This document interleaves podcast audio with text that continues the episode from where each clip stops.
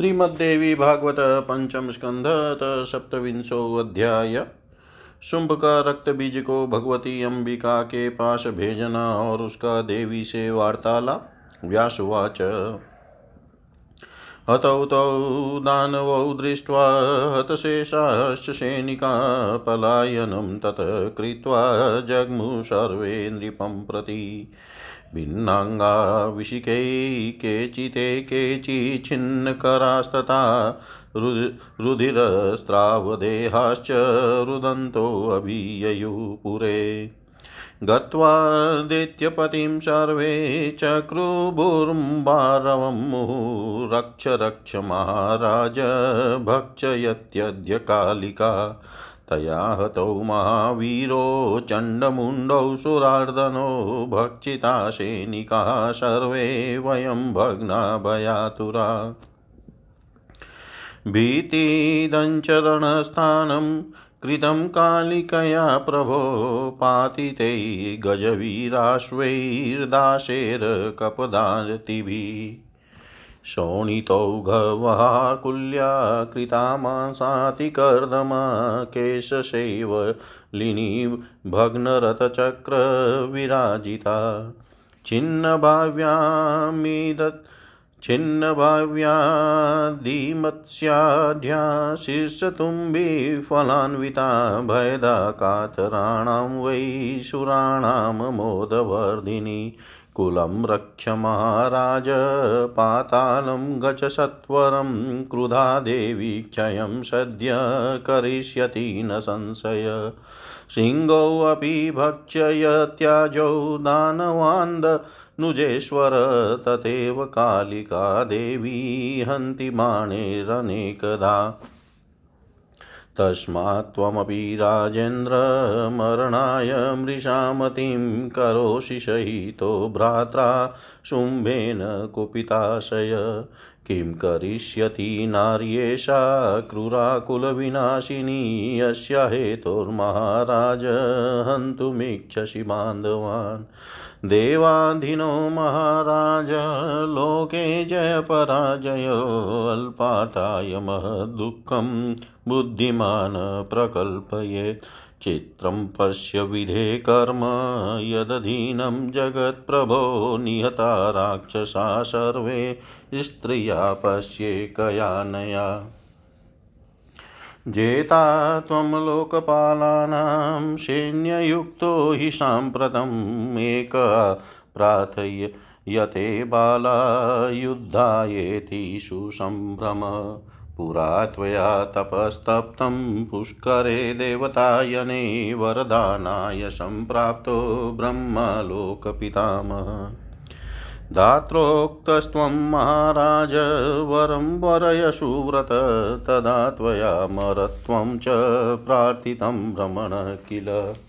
देवदेत्यमनुष्येभ्यो न भवेन मरणं मम सर्पकिन्नरयक्षेभ्य पुलिङ्गवाचकादपि।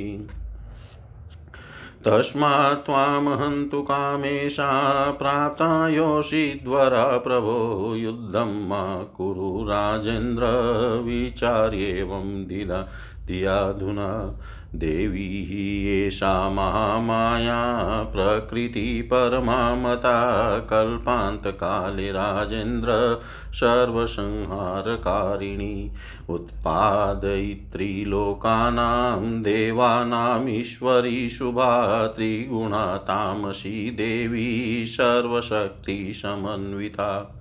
अजयया चाक्षया नित्या सर्वज्ञा च सदोदिता, वेदमाता च गायत्री सन्ध्या सर्वं सुरालया, निर्गुणा, सगुणा सिद्धा, सर्वसिद्ध, प्रदाव्यया, आनन्दानन्ददा, गौरी, देव नाम भयप्रदा।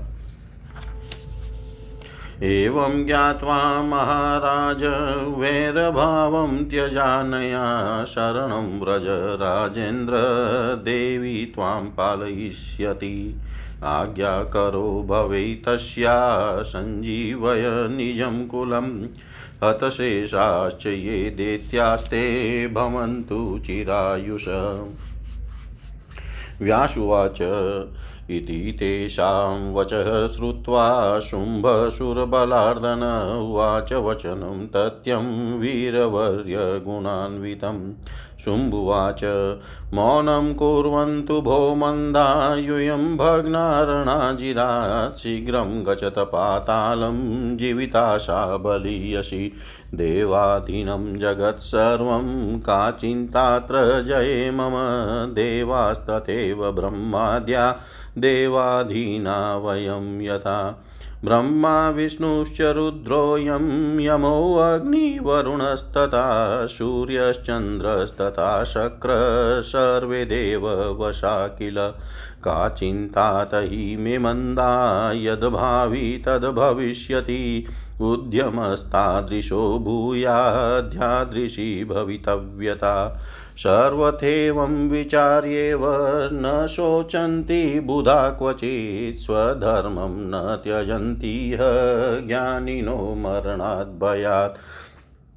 सुखं दुःखं तथैवायुजीवितं मरणं नृणां काले भवति सम्प्राप्ते सर्वथा देवनिर्मितं। ब्रह्मा पतति काले स्वे विष्णुश्च पार्वतीपति नाशं गच्छन्त्या युषोऽन्ते सर्वे देवा शवा तथाहमपि कालस्य वशग सर्वथाधुना नाशं जयं वागन्तास्मि स्वधर्मपरिपालना आहुतोऽप्यन्नया कामं युद्धाया बलया किल कथं पलायन् परो जीवेयं शरदाम शतं करिष्याम्यद्य सङ्ग्रामं यद्भावि तद्भवद्विव जयो वा मरणं वापि स्वीकरोमि यथा तथा। देवमित्येति विद्वांसो वदन्त्युद्यमवादिन युक्तियुक्तं वचस्तेषां ये जानन्त्यभिभाषितम्। उद्यमेन विना कामं न सिद्ध्यन्ति मनोरथा। कातरा एव जल्पन्ति यद्भाव्यं तद्भविष्यति अदृष्टं बलवन्मूढा प्रवदन्ति न पण्डिता। प्रमाणं तस्य सत्त्वे किं दृश्यं दृश्यते कथम्। अदृष्टं क्वापि दृष्टं स्यादेशा मुखवि मूर्खविभीषिकावलम्बं विनिवेशा दुःखे चितस्य धारणा। चक्रिसमीपे संविष्टा संस्थितापिष्टकारिणी। उद्यमेन विनापिष्टं न भवत्येव सर्वथा। उद्यमे च कृते कार्यं सिद्धिं यात्येव सर्वथा। न्यूनत्वे कार्यं नैव भवेदपि। देशं कालञ्च विज्ञाय स्वबलं शत्रुजं बलं कृतं कार्यं भवत्येव बृहस्पतिवचो यथा। व्यासुवाच।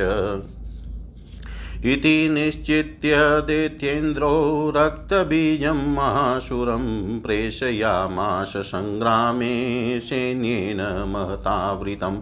शुम्भुवाच रक्तबीजमहाबाहो गच त्वं समराङ्गने कुरु युद्धं महाभाग यथा ते बलमाहितम् रक्तबीजुवाच महाराज न ते कार्यां चिन्ता स्वल्पतरापि वा हनिष्यामि करिष्यामि, वशे तव। पश्य मे युद्धचातुर्यं क्वेयं बालासुरप्रिया, दासीं तेऽहं करिष्यामि, जित्वे माँ समरे बलात्। व्यासुवाच, इत्याभाष्य कुरु श्रेष्ठ, रक्तबीजो महासुर जगामरथमारुह्य स्वसैन्यपरिवारित। अस्त्यश्वरथपादातिवृन्देश्च परिवेष्टित निर्जगामरथारूढो देवीं शैलोपरि स्थितां तमागतं समालोक्य देवी शङ्खं वादयद्भयदं सर्वं दैत्यानां देवानामोदवर्धनम्। श्रुत्वा शङ्कस्वनं चोग्रं रक्तबीजोऽतिवेगवान् गत्वा समीपे चामुण्णां बभाषे वचनं मृदु। रक्तबीजुवाच, बाले किं माँ भीषयसि, मत्वा त्वं कातरं किल? शङ्खनादेन तन्वङ्गी वेत्सि किं धूम्रलोचनं। रक्तबीजोऽस्मि नाम्नाहं त्वत्सङ्काशमिहागत युद्धे च चेदपि कालापे सजा भवभयं न मे। पश्चाद्य मे बलं कान्ते, दृष्टा ये कातरास्त्वया नाहं पङ्क्तिगतस्तेषां कुरु युद्धं यथेच्छसि। वृत्ताश्च सेविता पूर्वं नीतिशास्त्रं श्रुतं त्वया पठितं चार्थविज्ञानं विद्वद्गोष्ठीकृतात् वा साहित्यतन्त्रविज्ञानं चेदस्ति तव सुन्दरी शृणु मे वचनं पथ्यं तथ्यं प्रमितिब्रहीतं रसानां च नवानां वै द्वावेव मुख्यतां गतो शृङ्गारकशान्तिरसो विध्वजन् सभासु च। तयो शृङ्गार एवादो नृपभावे प्रतिष्ठित। विष्णुलक्ष्म्या सहास्ते वै सावित्र्या चतुरानन। सच्येन्द्रः शैलसूतया शङ्करः सहसेरते वल्ल्या वृक्षो मृगो मृगया कपोत्या च कपोतक। एवं सर्वे प्राणभृतसंयोगरसिका वृषम्। अप्राप्तभोगविभवाये चान्ये कातरा नर भवन्ति यत्यस्ते वै मूढा देवेन वञ्चिता संसाररसज्ञास्ते वञ्चिता वञ्चना परे मधुरालापनिपुणैरतः शान्तिरसे हिते क्व ज्ञानं, क्व च वैराग्यं वर्तमाने मनो लोभे, क्रोधे च दुर्धर्षे मोहे मति विनाशके तस्मात्त्वमपि कल्याणी कुरु कान्तं मनोहरं शुम्भं सुराणां जेतारं निशुम्भं वा महाबलं व्यास उवाच इत्युक्त्वा रक्तबीजो वशो वीरनाम पुरस्थित श्रुत्वा जहास चामुण्डा कालिका चाम्बिका तथा।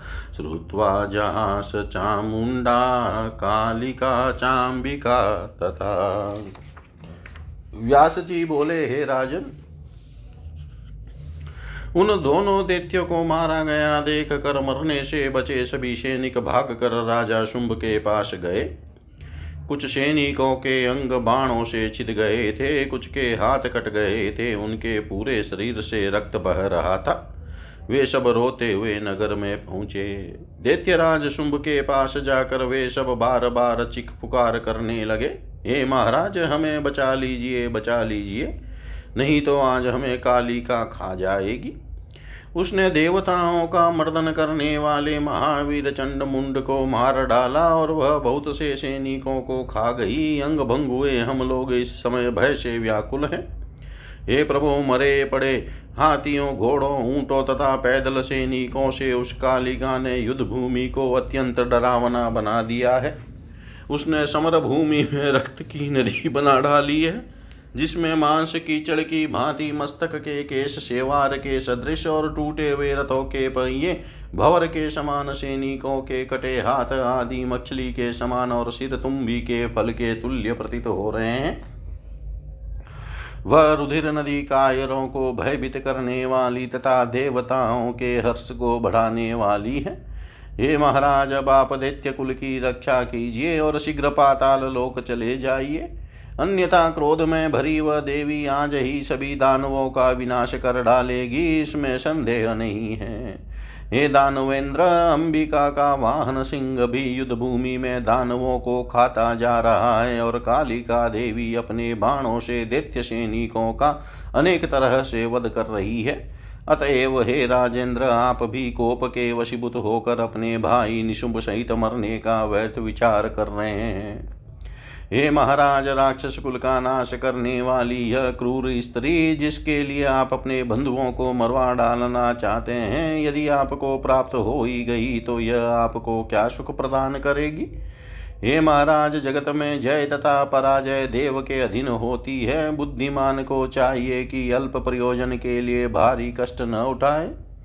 हे प्रभु, जिसके अधीन यह सारा जगत रहता है, उस विधाता का अद्भुत कर्म देखिए कि इस स्त्री ने अकेले ही संपूर्ण राक्षसों का संहार कर डाला।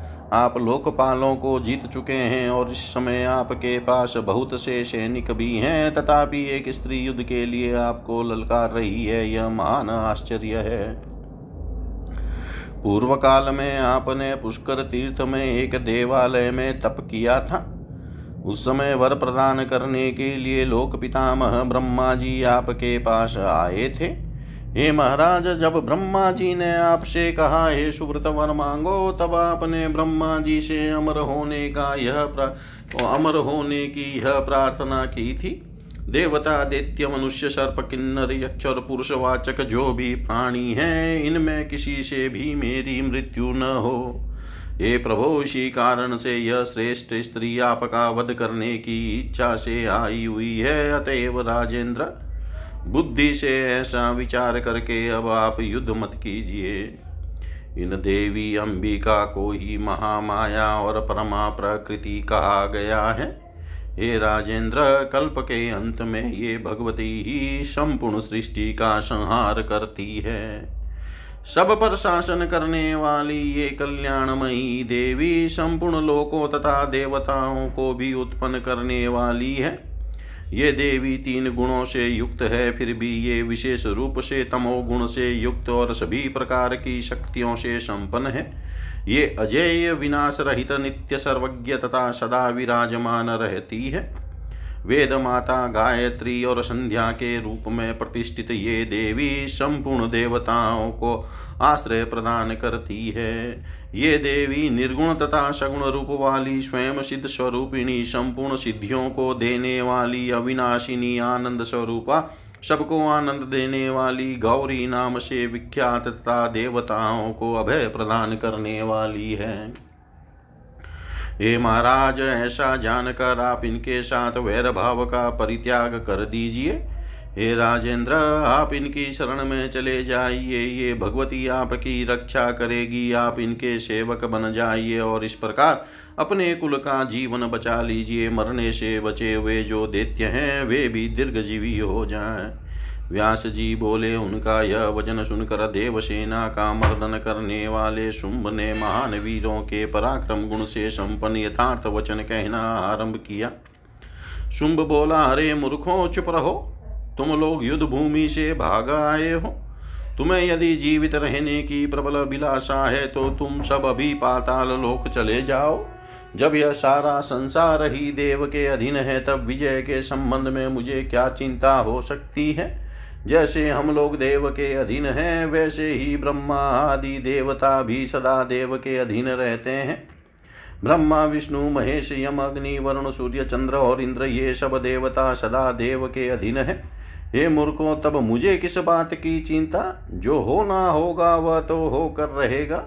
जैसी भवितव्यता होती है, उसी प्रकार का उद्यम भी आरंभ हो जाता है। सब प्रकार से ऐसा विचार करके विद्वान लोग कभी शोक नहीं करते, ज्ञानी लोग मृत्यु के भय से अपने धर्म का त्याग नहीं करते। समय आने पर देव की प्रेरणा से मनुष्यों को सुख, दुख, आयु, जीवन तथा मरण, ये सब निश्चित रूप से प्राप्त होते हैं। अपना अपना समय पूरा हो जाने पर ब्रह्मा, विष्णु और महेश भी नष्ट हो जाते हैं। इंद्र सहित सभी देवता भी अपनी आयु के अंत में विनाश को प्राप्त होते हैं। उसी प्रकार मैं भी सर्वता काल का वशवर्ती हूँ। अतः अब मुझे विनाश अथवा विजय जो भी प्राप्त होगी, उसे मैं अपने धर्म का सम्यक पालन करते हुए स्वीकार करूँगा। जब इस स्त्री ने मुझे युद्ध के लिए ललकारा है, तब उसके भय से भाग कर मैं सैकड़ों वर्ष जीवित रहने की आशा क्यों करूँ?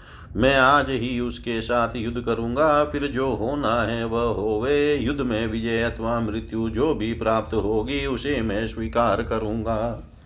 देव मिथ्या है, ऐसा उद्यमवादी विद्वान कहते हैं। इस प्रकार जो शास्त्र को जानते हैं, उन उद्यमवादी विद्वानों की बात युक्ति युक्त भी है। बिना उद्यम किए मनोरथ कभी सिद्ध नहीं होते। केवल कायर लोग ही कहते हैं कि जो होना होगा वह तो होकर रहेगा। अदृष्ट प्रारब्ध बलवान होता है। ऐसी बात मूर्ख कहते हैं न कि पंडित जन प्रारब्ध की सत्ता है, इसमें क्या प्रमाण हो सकता है? क्योंकि जो स्वयं अदृष्ट है, वह भला कैसे दिखाई पड़ सकता है? अदृष्ट को कभी किसी ने देखा भी है क्या? यह तो मूर्खों के लिए विभीषिका मात्र है। इसका कोई आधार नहीं है। केवल कष्ट की स्थिति में मन को ढांढस देने के लिए वह सहारा मात्र अवश्य बन जाता है। आटा पीसने वाली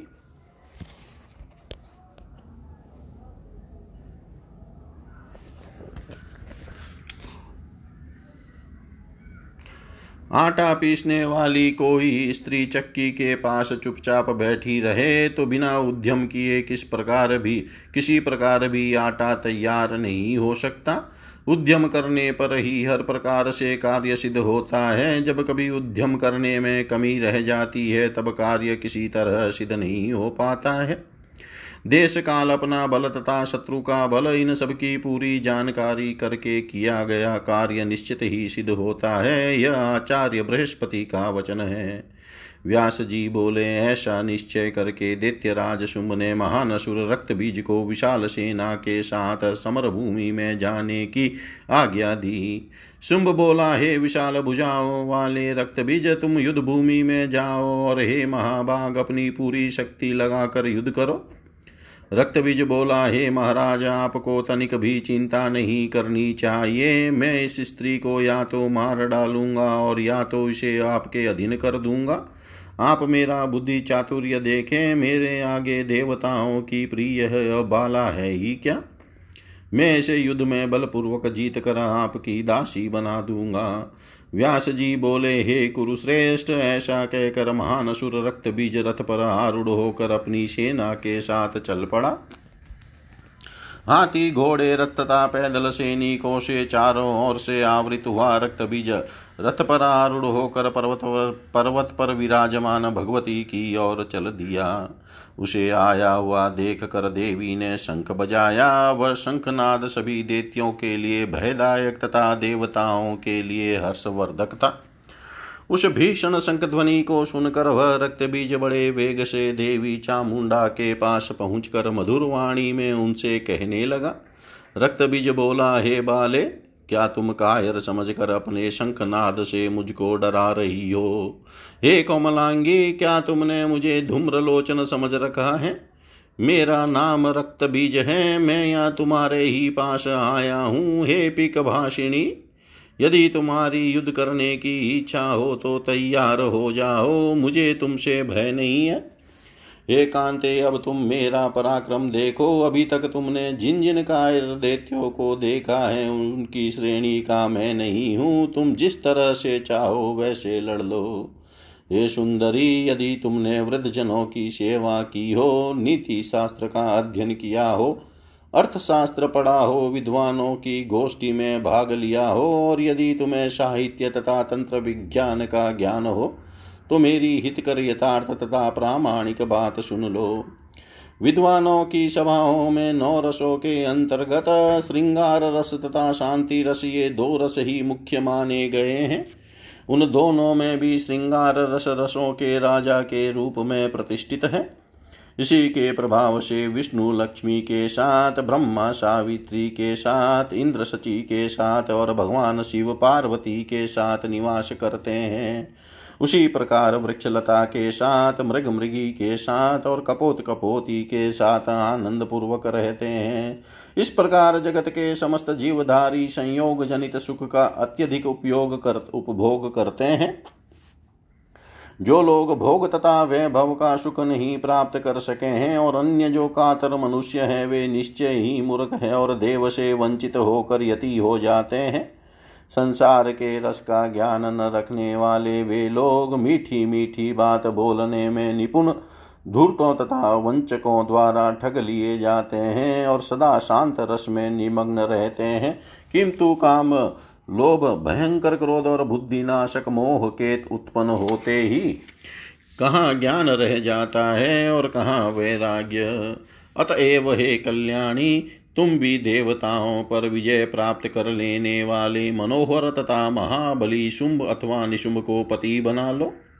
व्यास जी बोले, इतना कहकर वह रक्त बीज देवी के सामने चुपचाप खड़ा हो गया। उसकी बातें सुनकर चामुंडा कालिका और अंबिका हंसने लगी। इति श्रीमद्देवी भागवते महापुराणे अष्टादशसाहस्रयां संहितायां पञ्चमस्कन्धे रक्तबीजद्वारा देवी समीपे शुम्भ निशुम्भ संवाद वर्णनं नाम सप्तविंशोऽध्याय सर्वं श्रीशां सदाशिवार्पणम् अस्तु। ॐ विष्णवे नमः ॐ विष्णवे नमः ॐ विष्णवे नमः। श्रीमद्देवी भागवत पंचम स्कंध अध्याय। देवी के साथ रक्त बीज का युद्ध विभिन्न शक्तियों के साथ भगवान शिव का रण स्थल में आना तथा भगवती का उन्हें दूत बनाकर शुंभ के पास भेजना, भगवान शिव के संदेश से दानवों का क्रुद्ध होकर युद्ध के लिए आना। व्यासुवाच। कृत्वा हास्यं ततो देवी तमुवाच विशाम्पते। मेघगम्भीरया वाचा। युक्तियुक्तमिदं वच पूर्वमेव मया प्रोक्तं मन्दात्मनं किं विकत्तसे दूतश्चाग्रे यथा योग्यं वचनमित्तसंयुतं सदृशो मम रूपेण बलेन विभवेन च त्रिलोक्यां यदि कोऽपि स्यातं पतिं प्रवृणोम्यहम्। ब्रूहि शुम्भं निशुम्भं च प्रतिज्ञा मे पुरा कृता तस्माद्युध्यस्व जित्वा माँ विवाहं विधिवत् कुरु। त्वं वै तदाज्ञया प्राप्तस्तस्य कार्यार्थसिद्धये सङ्ग्रामं कुरु पातालं गचवा पतिनाशः व्यासुवाच, तच्छ्रुत्वा वचनं देव्या स दैत्योऽमर्षपूरितमुमोच तरसा बाणान् सिंहस्योपरिदारुणान् अम्बिका वीक्षय गगने पन्नगोपमान् चिछेद सायकैस्तीक्ष्णैर्लघुहस्ततया क्षणात्। अन्ये जगानविशिखे रक्तबीजं मासुरम् अम्बिका चापनिर्मुक्तैः कर्णाकृष्टैः शिलाशितैः। देवी बाणहत पापो मूचामापरतोपरि पतिते रक्तबीजे तु हाहाकारो महान्भुतः सैनिकाश्चुक्रशु सर्वे हताः स्म इति चाब्रुवम्। ततो बुम्बारवं श्रुत्वा शुम्भ परमदारुणम् उद्योगं सर्वसैन्यानां दैत्यनामादिदेशः शुम्भुवाच निर्यान्तु दानवाः सर्वे काम्बोजा स्वबले वृता। अन्येऽप्यतिबला शूरा कालकेया विशेषतः व्यासुवाच इत्याज्ञप्तं बलं सर्वं शुम्भेन च चतुर्विधम्। निर्जगाम मदाविष्टं देवी समरमण्डले तमागतं समालोक्य चण्डिका दानवं बलं, घण्टानादं चकाराशु भीषणं भयदं मुहुजया ज्यास्वनं शङ्खनादं च चकार जगदम्बिका, तेन नादेन सा जाता कालिविस्तारितानना। श्रुत्वा तन्निनद्धं घोरं सिंहो देव्याश्च वाहनम् जगर्जसोऽपि बलवान् जनयन् भयमद्भुतं तन्निनादमुपसृत्य दानवा क्रोधमूर्छिता। सर्वे चिक्षिपुरस्त्राणि देवीं प्रति महाबला तस्मिन्नैवायते युद्धे दारुणे लोमहर्षणे ब्रह्मादीनां च देवानां शक्तयश्चण्डिकां ययु। यस्य देवस्य यद्रूपं यथा भूषणवाहनं तादृग्रूपास्तदा देव्य प्रययु समराङ्गणे। ब्रह्माणि वरटारूढा साक्षसूत्रकमण्डलु आगता भ्रमणशक्ति ब्रह्माणीति प्रतिश्रुता वैष्णवी गरुडारूढा शङ्खचक्रगदाधरा पद्महस्ता समायाता पीताम्बरविभूषिता शाङ्करी तु वृषारूढा त्रिशूलवरधारिणी अर्धचन्द्रधरा देवी तथा हि वलया शिवा कौमारी श्रीकिशनरूढ सरुण्डा शक्तिहस्ता वरानना युद्धकामा समायाता कार्तिकेयस्वरूपिणी इन्द्राणी सुष्ठुवदना सुश्वेत गजवाहना वज्रहस्ता तिरोषाढ्यां सङ्ग्रामाभिमुखी ययो वाराही शुकराकारा प्रौढप्रेता सनामता नारसिंही इन्द्रसिंहस्य बिभ्रति सदृशं वपु याम्या च महिषारूढा दण्डहस्ता भयप्रदा समायातात् सङ्ग्रामे यमरूपा शुचिस्मिता तथैव वारुणी शक्ति कौबेरी च मदोत्कटा एवं विद्धास्तथाकारा ययुष्व स्वबले वृता आगतास्ता समालोक्य देवीमुदपवाप च स्वस्था मुमुदीरे देवा दैत्या च भयमाययु ताभिः परिवृतस्तत्र शङ्करो लोकशङ्कर समागम्य च सङ्ग्रामे चण्डिकामित्युवाच हन्यन्तामसुरा शीघ्रं देवानां कार्यसिद्धये निशुम्भं चैव शुम्भं च ये चान्ये दानवा स्थिता हत्वा दैत्यबलं सर्वं कृत्वा च निर्भयं जगत्। स्वानि स्वानि च धिष्ण्यानि समागच्छन्तु शक्तय देवा यज्ञभुज सन्तु ब्राह्मणा यजने रता प्राणिनः सन्तु सन्तुष्टा सर्वेस्तावरजङ्गमा समं यान्तु ततोत्पाता इतयश्च तथा पुनः घनाकाले प्रवर्षन्तु कृषिर्बहुफला तथा व्यासुवाच एवं ब्रुवती देवेशे शङ्करे, लोकशङ्करे, चण्डिकाया शरीरा तु निर्गता, शक्तिरद्भुता, भीषणाति, प्रचण्डा च शिवा शतनिनादिनी घोररूपात् पञ्चास्यामित्युवाच स्मितानना, देवदेव व्रजासु, त्वं दैत्यानामधिपं प्रति, दूतत्वं कुरु कामारे, ब्रूहि शुम्भं, स्मराकुलं, निशुम्भं च, मदोत्सिक्तं वचनान्मं शङ्कर मुक्त्वा त्रिविष्टपं त्रिविष्टपम्। मुक्त्वा त्रिविष्टपं यात यूयं पातालमाशु वै देवाः स्वर्गेषु खं यान्तु तुराशाश्वासनं शुभं प्राप्नोतु त्रिदिवं स्थानं यज्ञभागाश्च देवता, जीविते च युष्माकं यदि स्यातु महतरा।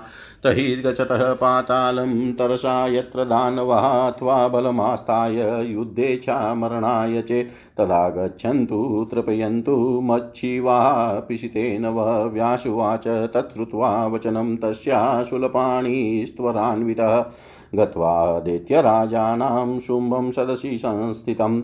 शिवोवाच राजनदूतोऽहम् अम्बया स्त्रीपुरान्तकरो त्वत्सकाशामिहायातो हितं कर्तुं त्वाखिलं त्यक्त्वा स्वर्गं तथा भूमिं यूयं गच्छत सत्वरम्। पातालं यत्र प्रह्लादो बलिश्च बलिनां वर अथवा मरणेच्छा चेत हि आगच्छत सत्वरं सङ्ग्रामे वो हनिष्यामि सर्वानेवाहमाशु वैत्युवाच महाराज्ञे युष्मत्कल्याणहेतवे व्यासुवाच इति दैत्य वरानदेवी वाक्यं पीयोषसन्निभम्। हितकृच्छ्रावयित्वा स प्रत्यायातश्च शूलभृत ययाशो प्रेरितः। शम्भुर्दूतत्वे दानवान् प्रति शिवदूतीति विख्याता जातः त्रिभुवनेऽखिले ते अपि श्रुत्वा वचो देव्या शङ्करोक्तं तु दुष्करम् युद्धाय निर्ययु शीघ्रं दंसिताः शस्त्रपाणय तरसारणमागत्य चण्डिकां प्रतिदानवा निर्जघ्नुशरेस्तीक्ष्णैः कर्णाकृष्टैः शिलाशितैः कालिकाशूलपातैस्तान् गदाशक्तिविदारितान् कुर्वन्ती व्यचर तत्र भक्षयन्ती च दानवान् कमण्डलुजलाख्ये कमण्डलुजलाक्षेप गतप्राणान् महाबलान् ब्रह्माणि चाकरो तत्र दानवान् समराङ्गने माहेश्वरी विशारूढा त्रिशूलेनातिरहंसा जगान दानवान् सङ्ख्ये पातायमाश भूतले वैष्णवी चक्रपातेन गदापातेन दानवान् गतप्राणाश्चकाराशु चोतमाङ्गविवर्जिता नैन्द्री वज्रपाप्रारेण पातयामाश भूतले ये रावतकराघात पीडितान् दैत्यपुङ्गवान् वाराही तुण्डघातेन द्रष्टाग्रपातनेन च जगान क्रोधसंयुक्ता शतशो दैत्यदानवान् नारसिंही नखेस्तीव्रै दातिदितान् दैत्यपुङ्गवान् भक्षयन्ती चचाराजो ननाद च मुहुर्मुहुः। शिवदूती अटहासै पातयामास भूतले ताश्च ताश्चखादात चामुण्डा कालिका च त्वरान्विता शिखी संस्था च कौमारी कर्णाकृष्टे शिलाशिते निजगान रणे शत्रून् देवानां च हिताय वै वारुणीपाशसम्बन्धान् दैत्यान् समरमस्तके पातयामास तत्पृष्ठे मूर्छितान् गतचेतनान् एवं मातृगणैनाजावती वीर्यपराक्रमं मर्दितं दानवं सैन्यं पलायन् परं हि अभूत्।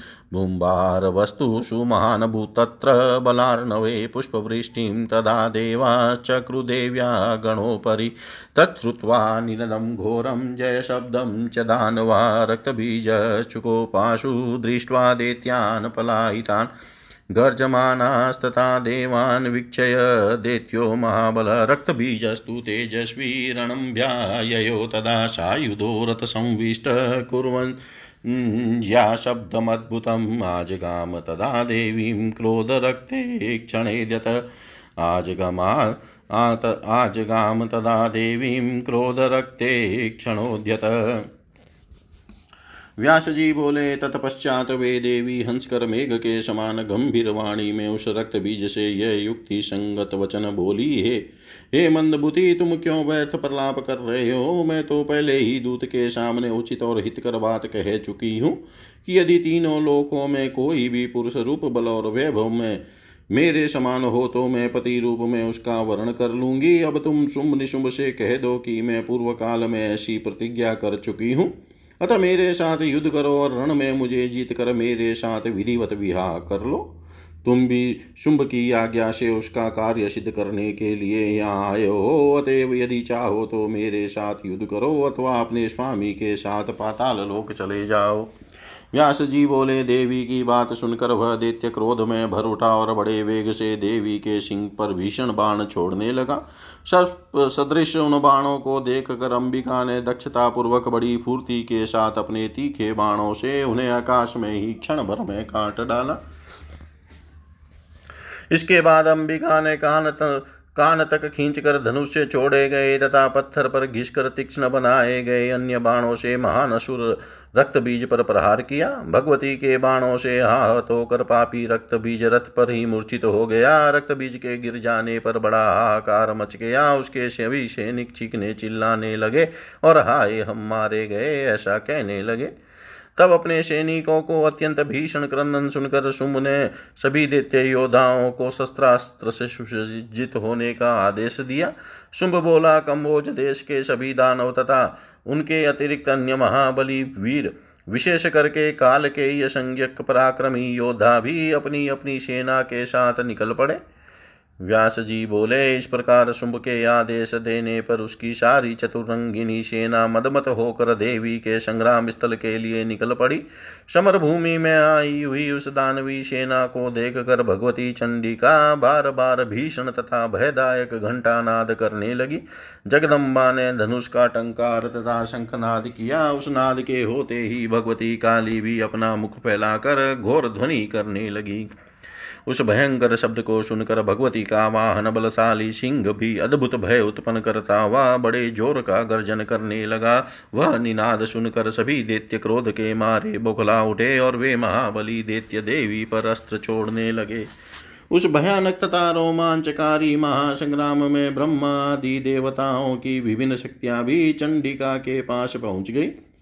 जिस देवता का जैसा रूप भूषण तथा वाहन था, ठीक उसी प्रकार के रूप भूषण तथा वाहन से युक्त होकर सभी देवियाँ रण रणक्षत्र में पहुँची थी।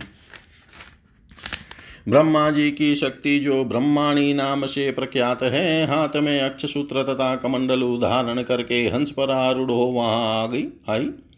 भगवान विष्णु की शक्ति वैष्णवी गरुड़ पर सवार होकर रणभूमि में आई। वे पिताम्बर से विभूषित थी तथा उन्होंने हाथों में शंख चक्र गदा पद्म धारण कर रखा था। शंकर की शक्ति भगवती शिवा बैल पर सवार होकर हाथ में उत्तम त्रिशूल लेकर मस्तक पर अर्धचंद्र धारण किए हुए तथा सर्पों के कंगन पहने वहाँ उपस्थित हुई। भगवान कार्तिकेय के समान ही रूप धारण करने वाली सुंदर मुख वाली भगवती कौमारी युद्ध की इच्छा से हाथ में शक्ति धारण करके मयूर पर आरूढ़ होकर आई। सुंदर मुख वाली इंद्राणी अतिशय उज्ज्वल हाथी पर सवार होकर हाथ में वज्र लिए उग्र क्रोध से आविष्टो समर भूमि में पहुँची। इसी प्रकार शुक्र का रूप धारण करके एक विशाल प्रेत पर सवार होकर भगवती वाराही नरसिंह के समान रूप धारण करके भगवती नारसिंगी और यमराज के ही समान रूप वाली भयदायनी शक्ति भगवती याम्या हाथ में दंड धारण किए तथा महिष पर आरूढ़ होकर मधुर मधुर मुस्कुराती हुई संग्राम में आई।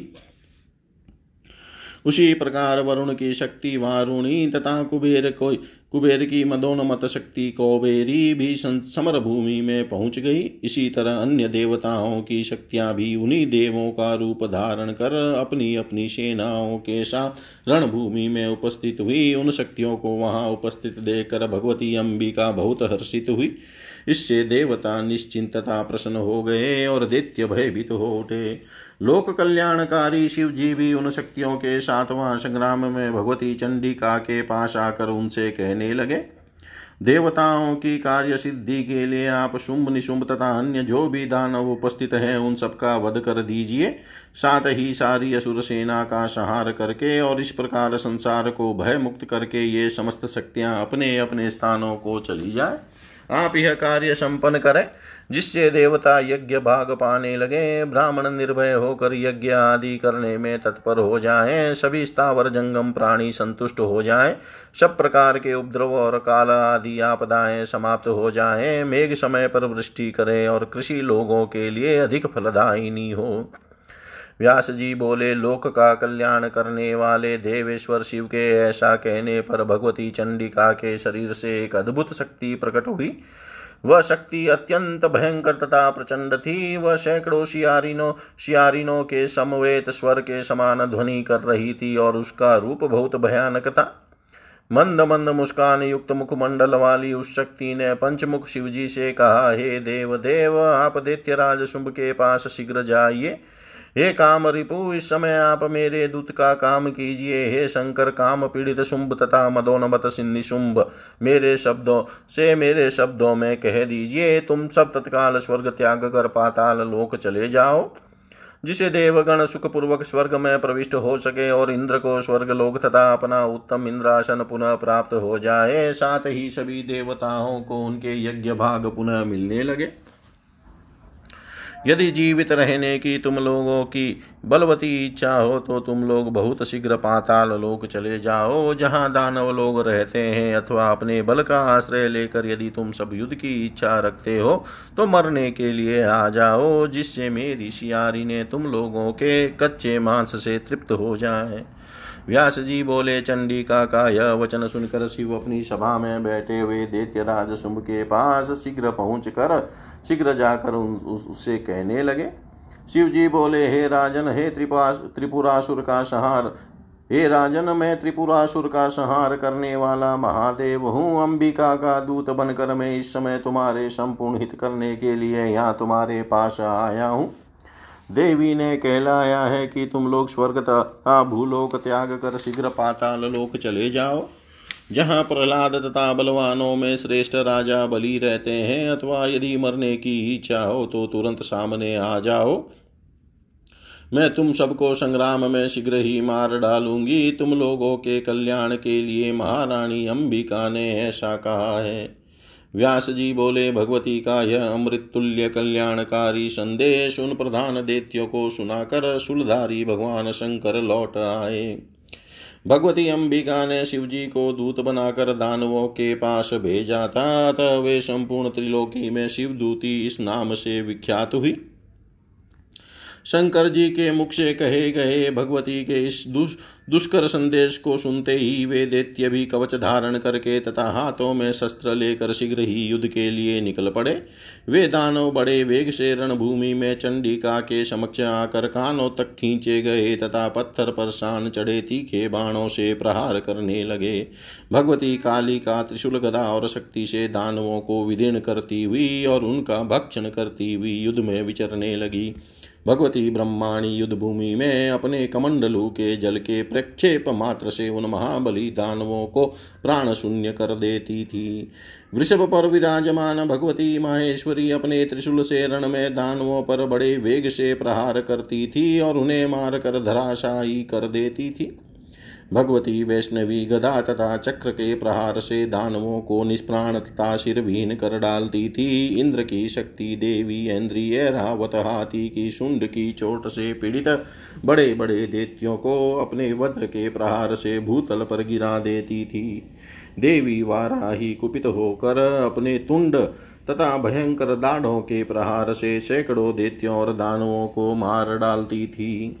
देवी नारसिंगी अपने तीक्ष्ण नकों से बड़े बड़े देत्यों को फाड़ फाड़ कर खाती हुई रणभूमि में विचर रही थी तथा बार बार गर्जना कर रही थी। शिवदूती अपने अटहास से दैत्यों को धराशाही कर देती थी और चामुंडा तथा काली का बड़ी शीघ्रता से उन्हें खाने लगती थी। मयूर पर विराजमान और भगवती कौमारी देवताओं के कल्याण के लिए कानों तक खींचे गए तथा पत्थर पर शान चढ़े तीक्ष्ण बाणों से शत्रुओं का संहार करने लगी। भगवती वारुणी सम्रांगन में दैत्यों को अपने पास में बाँध कर उन्हें अचेत करके एक के ऊपर एक के क्रम से गिरा देती थी और वे निष्प्राण हो जाते थे। इस प्रकार उन मातृशक्तियों के प्रयास से दानवों की वह ओजस्वनी तथा पराक्रमी सेना युद्ध भूमि में तहस नहस होकर भाग खड़ी हुई। उस सेना रूपी समुद्र में बड़े ज़ोर से रोने चिल्लाने की ध्वनि होने लगी। देवी के गणों के ऊपर देवता पुष्पों की वर्षा करने लगे। दानवों की भयंकर चित्कार तथा देवताओं की जय ध्वनि सुनकर रक्त बीज बहुत कुपित हुआ। उस समय दैत्यों को पालायित देख कर तथा देवताओं को गरजते हुए देख कर वह महाबली तथा तेजस्वी दैत्य रक्त बीज युद्ध भूमि में स्वयं आ डटा। वह आयुधों से सुसज्जित होकर रथ पर सवार था और प्रत्यंचा की अद्भुत टंकार करता हुआ क्रोध के मारे आँख लाल किए युद्ध के लिए देवी के सम्मुख आ गया। इति श्रीमद्देवी भागवते महापुराणे। अष्टादशसहस्रयां संहितायां पञ्चम स्कन्धे रक्तबीजेन देव्या युधवर्णनं नामाष्टाविंशोऽध्याय सर्वं श्रीशां सदाशिवार्पणम् अस्तु। ॐ विष्णवे नमः, ॐ विष्णवे नमः, ॐ विष्णवे नमः।